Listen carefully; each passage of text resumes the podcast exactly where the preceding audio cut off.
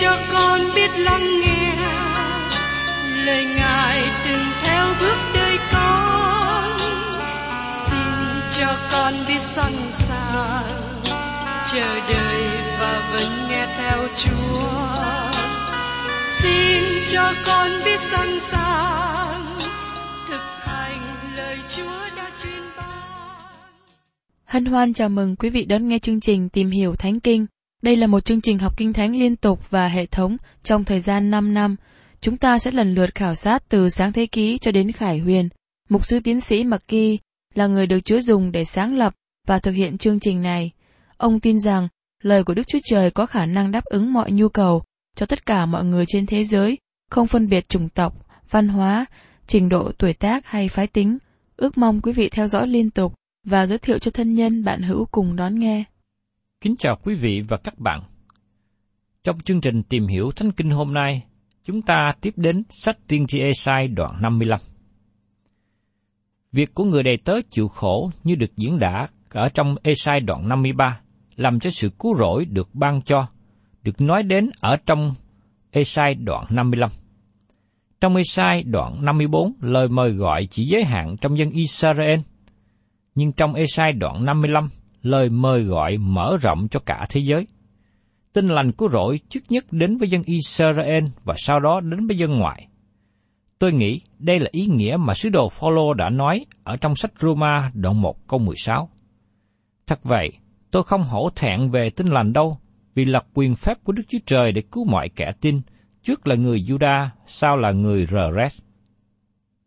Nhưng điều này không có nghĩa rằng hiện nay người Do Thái đang ở vị trí cao nhất, cũng như không có phải rằng họ đứng ở chỗ thấp nhất, nhưng có nghĩa rằng người Do Thái cũng giống như người khác.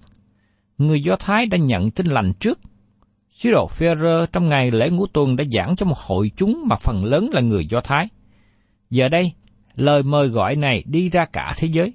Đây là một điều nổi bật, bởi vì chỉ có một ít người lãnh đạo tôn giáo có tầm nhìn về cả thế giới. Công việc của người tôi tớ đau khổ như được nói trong Esai đoạn 53 làm cho sự cứu rỗi được ban ra khắp cả thế giới hư mất. Lời mời gọi của Đức Chúa Trời được ứng nghiệm cách hoàn tất trong Israel. Ngày nay nó được ứng nghiệm cho cả thế giới rộng lớn, chỉ với một điều kiện như chúng ta sẽ thấy. Việc này không đến một cách tự động, máy móc, nhưng nó tùy thuộc vào ý chí của người nghe. Ngài kêu gọi, thực ra Ngài phán bảo, hãy tìm kiếm Đức Chúa Trời. Bây giờ xin mời các bạn cùng tìm hiểu phần thứ nhất, nói về lời mời đến cả thế giới. Trong sách Esai đoạn 55 câu 1. Hỡi những kẻ nào khác, hãy đến suối nước, người nào không có tiền bạc, hãy đến mua mà ăn, hãy đến mua rượu và sữa mà không cần tiền, không đòi giá. Mở đầu đoạn này với lời kêu gọi tận đáy lòng của Đức Chúa Trời với mỗi người, hãy dừng lại và lắng nghe sự cứu rỗi của Ngài. Lời này giống như lời kêu cứu trong buổi tối. Ngài muốn mỗi tâm hồn yếu đuối hãy nắm lấy bàn tay quyền năng của Ngài về sự cứu rỗi mà Ngài ban cho. Đây là mời gọi cho cả thế giới. Đức Chúa Trời nhìn đến cả thế giới. Do vậy, nó vẫn giới hạn với một nhóm người, đó là những kẻ nào khác. Lời mời này đến với mọi người đàn ông, đàn bà và trẻ em trên đất này. Điều này có nghĩa là mọi người trong cuộc sống xã hội, từ mọi chủng tộc, ở khắp mọi nơi, khắp các bộ lạc, mọi tiếng nói, mọi màu da, tất cả đều được bao gồm trong lời mời này. Nhưng xin chú ý rằng, nó giới hạn trong một nhóm, những kẻ nào khác. Nó không nói về những người khác nước uống cho cơ thể này, nhưng lời mời này nói đến những khao khát dòng suối sự sống đời đời. Thưa các bạn, đây là lời mời cho tất cả những người nào khác. Nếu các bạn nói rằng, tôi không thích, tôi không khát nước, tôi thỏa lòng về những điều tôi có trong đời sống. Nếu thế, thì lời mời này không phải cho các bạn. Lời mời này không phải cho các bạn, cho đến khi nào các bạn nhận là mình khát nước. Tôi khát nước, tôi đang cần. Khi các bạn lái xe trên quốc lộ trong lúc trời nắng mùa hè, các bạn thấy tấm bảng quảng cáo lớn với hình lon coca và nước đá. Phía dưới có hàng chữ, nếu quý vị khát nước, xin mời hãy dừng lại quán nước phía trước. Nhưng nếu các bạn không khát nước và trong xe của các bạn đã có thùng nước đá sẵn, xin các bạn lái xe tiếp tục. Ở mọi ngã tư của đời sống, Đức Chúa Trời dựng nên một tấm bảng khát nước. Nếu ai khát nước, nếu các bạn đang mệt mỏi với thế gian, nếu các bạn không tìm thấy được sự thỏa lòng, nếu các bạn đang tìm kiếm một điều tốt hơn, Đức Chúa Trời có một điều ban cho các bạn. Chúa đề cập đến một số điều mà các bạn có thể mua mà không cần tiền. Ngày nay nếu các bạn muốn uống một lon coca, các bạn phải trả tiền mua. Nhưng sự ban cho của Đức Chúa Trời không tốn tiền. Tại sao như thế? Bởi vì trong sách Esai đoạn 53, nói về Chúa Giêsu đã chịu chết trên thập tự giá. Cho nên tại đây Đức Chúa Trời có lời mời cho các bạn. Xin hãy đến nhận và ăn. Không những Chúa ban cho nước uống mà thôi, nhưng Ngài cũng ban cho bánh của sự sống để chúng ta có thể tiếp nhận được nữa. Xin chúng ta hãy chú ý đến ba loại nước uống được ban cho, được đề cập. Nước, rượu và sữa. Thứ nhất, về nước. Khi danh từ nước dùng theo thể số nhiều, diễn tả đến cấp độ của nó. Nhưng khi danh từ nước dùng ở thể số ít, diễn tả đến sự tốt đẹp. Nước nói về sự dư dật của chất lượng và số lượng. Đây là nước cho linh hồn. Đây là loại nước mà Chúa Giêsu đã cống hiến. Ngài dùng cùng một biểu tượng. Ngài nói về điều này khi đứng trong đền thờ. Như được kỹ thuật trong sách Tinh lành răng đoạn 7 câu 37, ngày sau cùng là ngày trọng thể trong kỳ lễ, Đức Chúa Giêsu ở đó đứng kêu lên rằng, nếu người nào khác, hãy đến cùng ta mà uống. Giờ đây chúng ta biết nguồn nước đó ở đâu. Nguồn nước đó chính là Đấng Christ. Ngài là nước của sự sống và Ngài là Chúa cụ thể. Điều thứ hai, đó là rượu. Rượu là loại thức uống thứ nhì mà nó biểu tượng cho sự vui mừng. Trong sách trong ngôn đoạn 31 câu 6 diễn đạt rằng, Hãy ban vật uống sai cho người gần chết và rượu cho người có lòng bị cay đắng. Trong Thessalonica thứ nhất đoạn 1 câu 6, anh em cũng đã bắt trước tôi và bắt trước Chúa, lấy sự vui vẻ của Đức Thánh Linh mà tiếp nhận đạo giữa lúc nhiều sự khó khăn. Sự vui mừng là điều các bạn có khi Đấng Christ là Chúa cứu thế của đời sống các bạn. Ngài là chủ trong đời sống của các bạn. Khi các bạn biết Ngài, các bạn có sự vui mừng. Và sứ đồ văn cũng nói trong thơ văn thứ nhất đoạn 1 câu 4. Chúng tôi viết những điều đó cho anh em, hầu cho sự vui mừng của chúng tôi được đầy dẫy. Có một người viết khẩu hiệu nhỏ, sự vui mừng là ngọn cờ phất phới trong lòng khi có đấng Christ ngự trị, cư trú. Rượu là một thức uống tuyệt vời và nó làm cho lòng các bạn có sự vui mừng. Kế đến là sữa, là loại thức uống thứ ba được cống hiến. Sữa rất cần thiết cho sự sống, sự lớn lên, sự phát triển, đặc biệt là cho trẻ em. Trong ngành kỹ nghệ thực phẩm hàng ngày nói rằng mọi người đều cần sữa. Nhưng thưa các bạn, Sữa của lời Đức Chúa Trời rất cần thiết cho sự phát triển đời sống tâm linh. Từ khi tôi làm công việc giảng dạy lời của Đức Chúa Trời, tôi trở thành người cung cấp sữa. Tôi ban phát ra lời của Đức Chúa Trời. Giống như sứ đồ Führer nói rằng, hãy ham thức sữa thiên liêng của đạo như trẻ con mới đẻ vậy, hầu cho anh em nhờ đó lớn lên mà được rỗi linh hồn. Trong thơ Führer thứ nhất, đoạn 2 câu 2. Các bạn có thường thấy một em bé đang bú với bình sữa không? Khi em bé đói bụng, mẹ nó đặt nó nằm xuống giường và đưa nó bình sữa. Em bé cầm bình sữa bú miệt mài một cách thích thú. Tại sao như thế? Bởi vì em bé ham thích sữa. Con cái Đức Chúa Trời cũng cần thích sữa của lời Chúa. Nếu các bạn là con cái của Chúa và các bạn không thích học hỏi, không thích tìm hiểu lời Chúa, thì các bạn đang có vấn đề sai trật.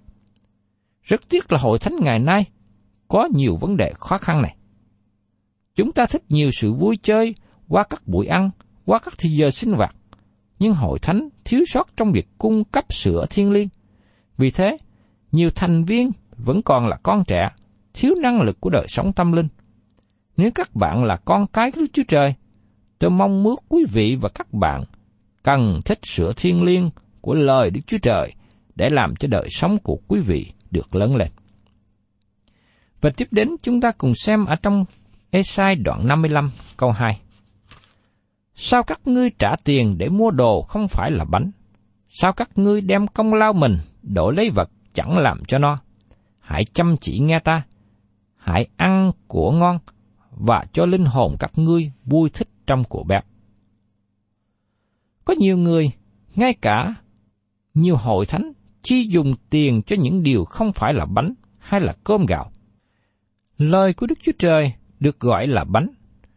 Vì thế, cần nên xem xét lại số tiền các bạn chi dùng đi đâu.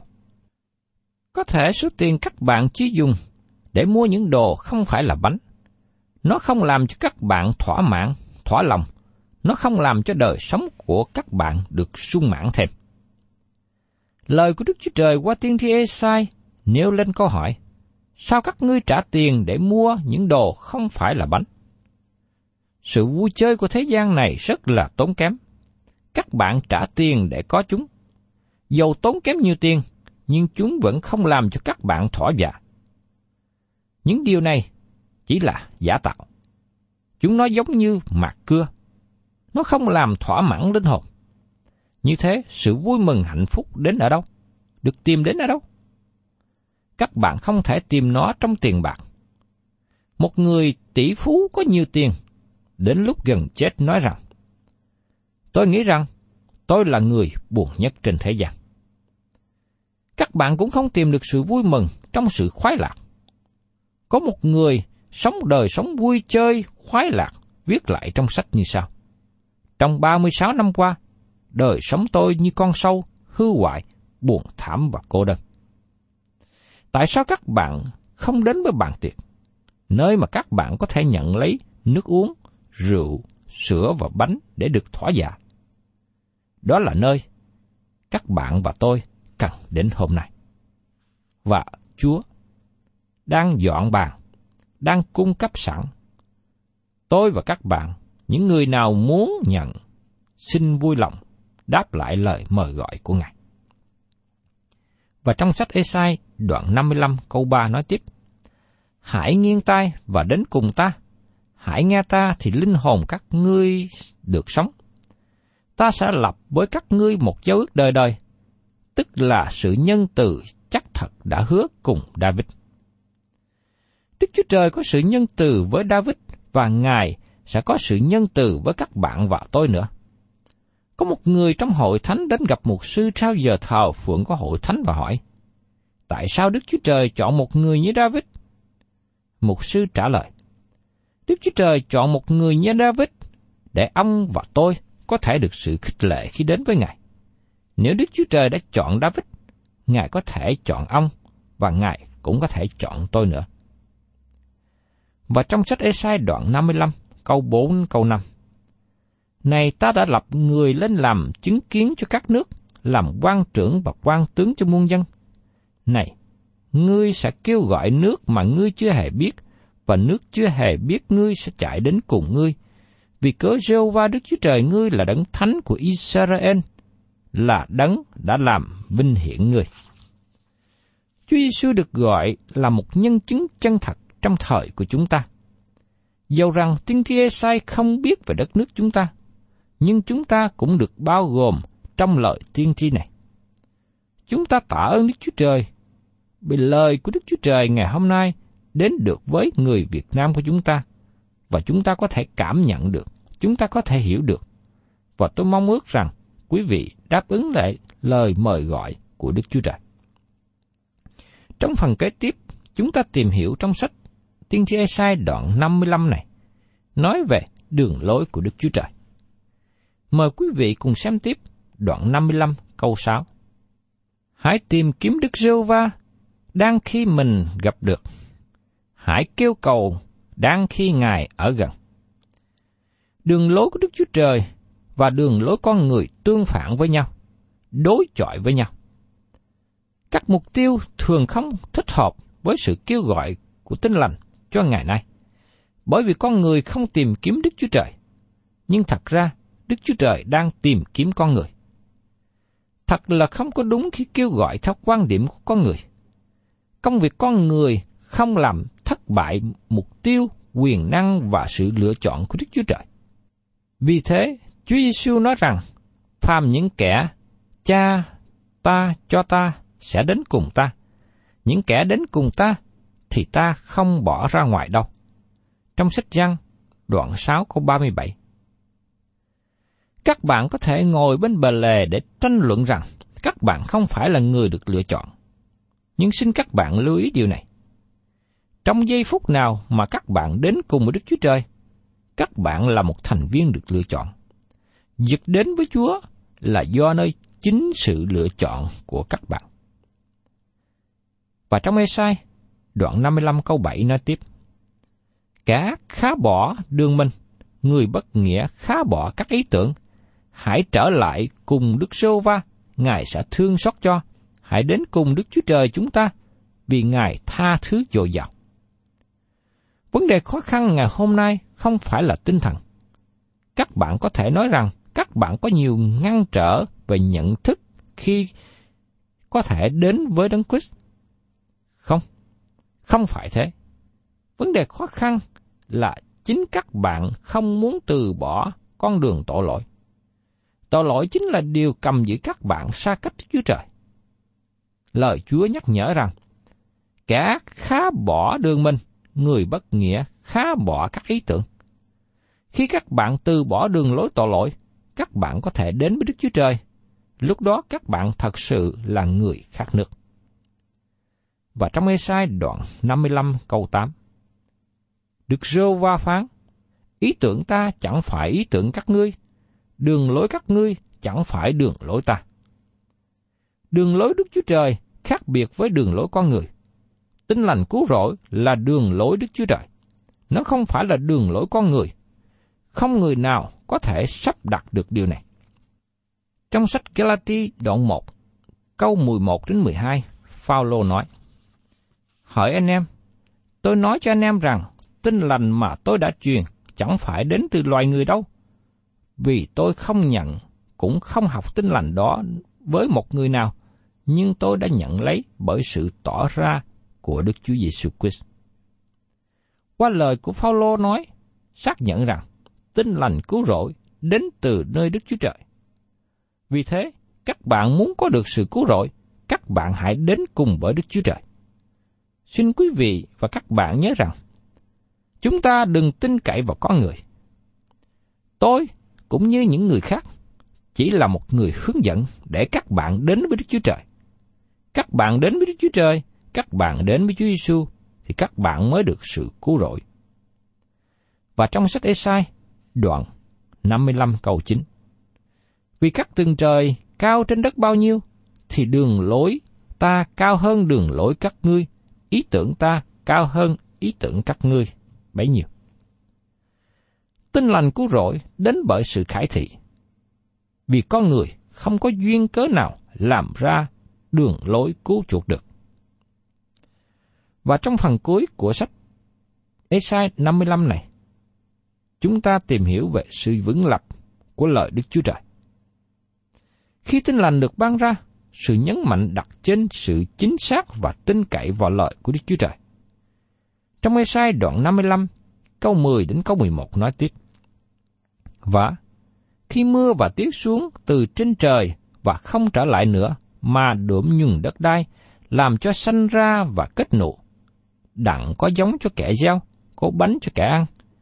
Vì lời nói của ta cũng vậy, đã ra từ miệng ta, thì chẳng trở về luống nhưng mà chắc sẽ được trọn điều ta muốn, thuận lợi công việc ta đã sai khiến nó.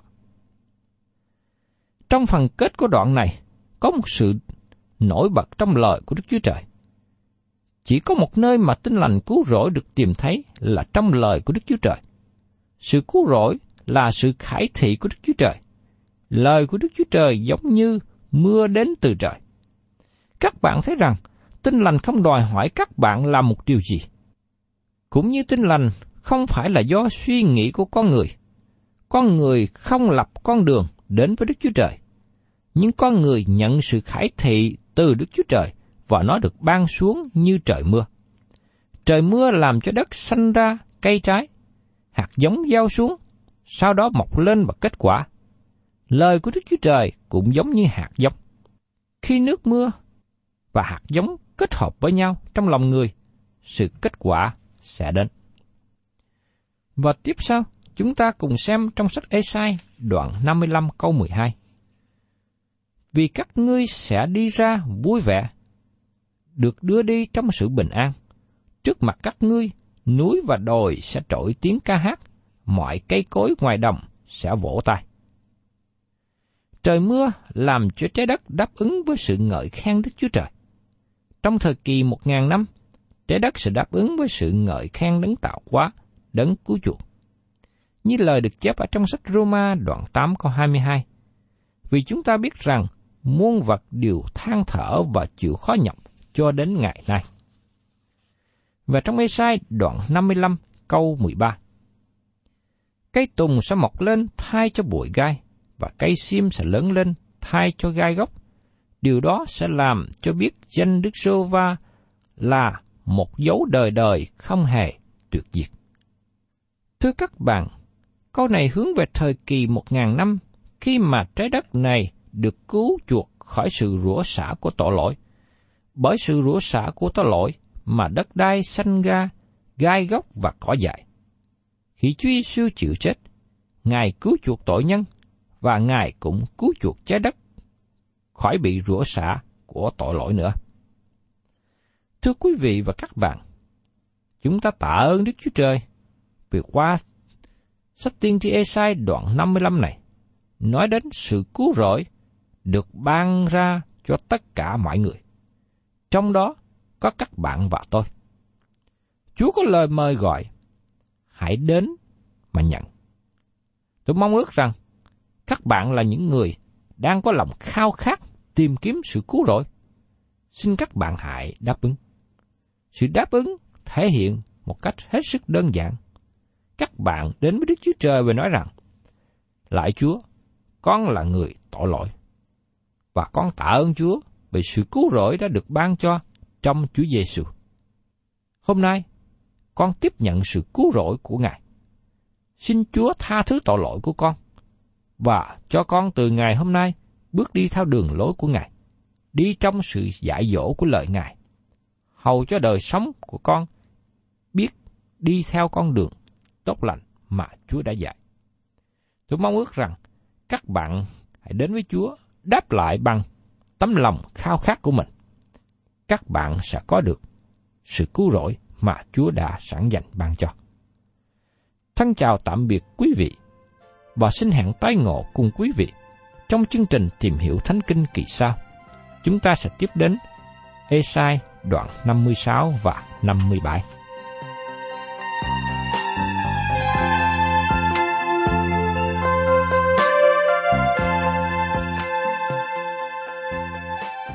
Cảm ơn quý vị đã đón nghe chương trình Tìm hiểu Thánh Kinh. Nếu quý vị muốn có loạt bài này, xin liên lạc với chúng tôi theo địa chỉ sẽ được đọc vào cuối chương trình.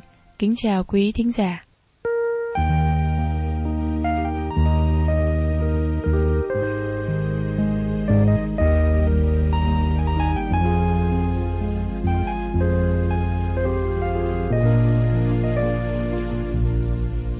Nào ai làm vơi buồn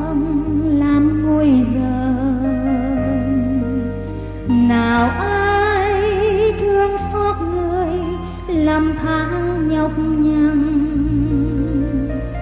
Nào ai nghe nỗi đau nỗi đau thương âm thầm mang.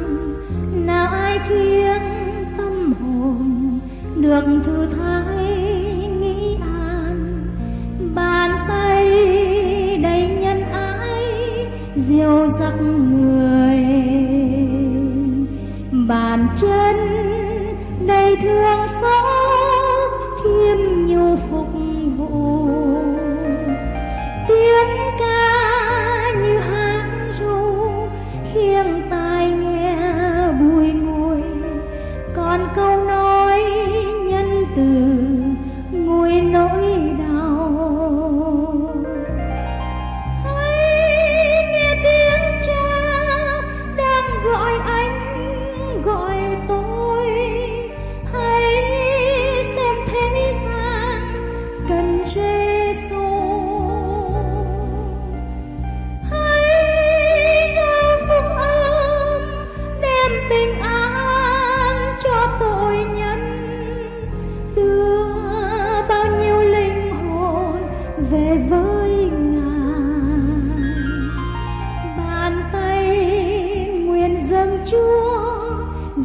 giấc